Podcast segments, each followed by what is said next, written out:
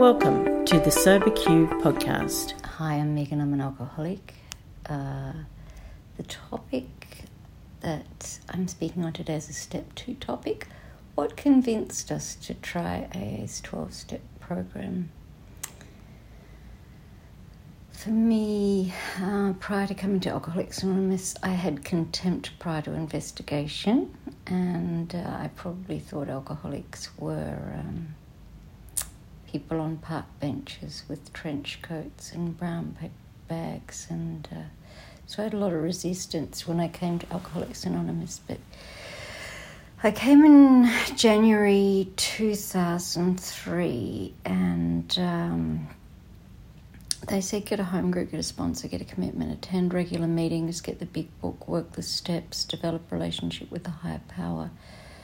And I remember thinking, no, I remember thinking, feeling too busy to do that, even though I was unemployed and unemployable at the time. I did not have much going on.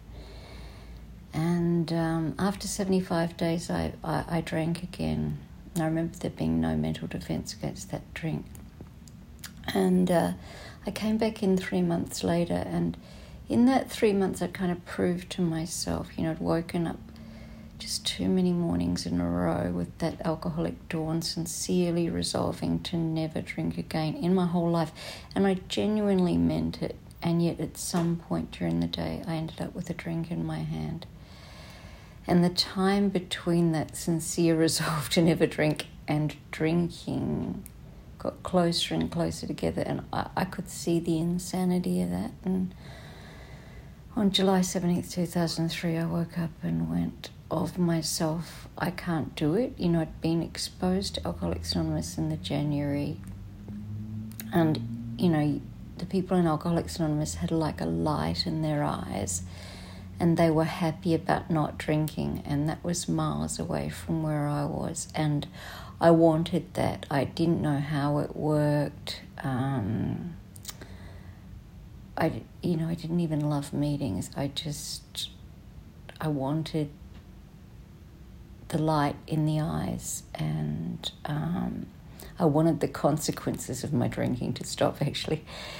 And I just remember waking up that day and going, Of myself, I can't do it. I cannot stay stopped. I can stop, but I can't stay stopped. Um, I still couldn't see a way forward without alcohol, but I genuinely wanted the consequences of my drinking to stop.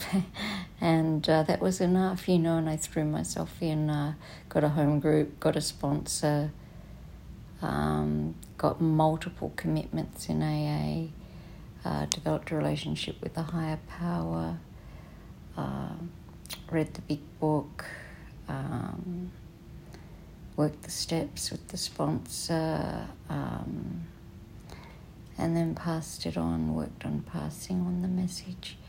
And the compulsion to drink went fairly quickly, you know, after I threw myself into living in the solution. I can't even pinpoint when the compulsion to drink went. I just got very busy uh, doing service, you know, over the year that years. That's really um, that's really uh, stood me in good stead and enabled me to feel really connected in Alcoholics Anonymous and feel a part of instead of apart from, which is how I felt when I was drinking. So, wish you all well. Thank you. If you would like to share your experience on a recovery question, visit the SoberQ podcast website at soberq.com. Thanks for listening.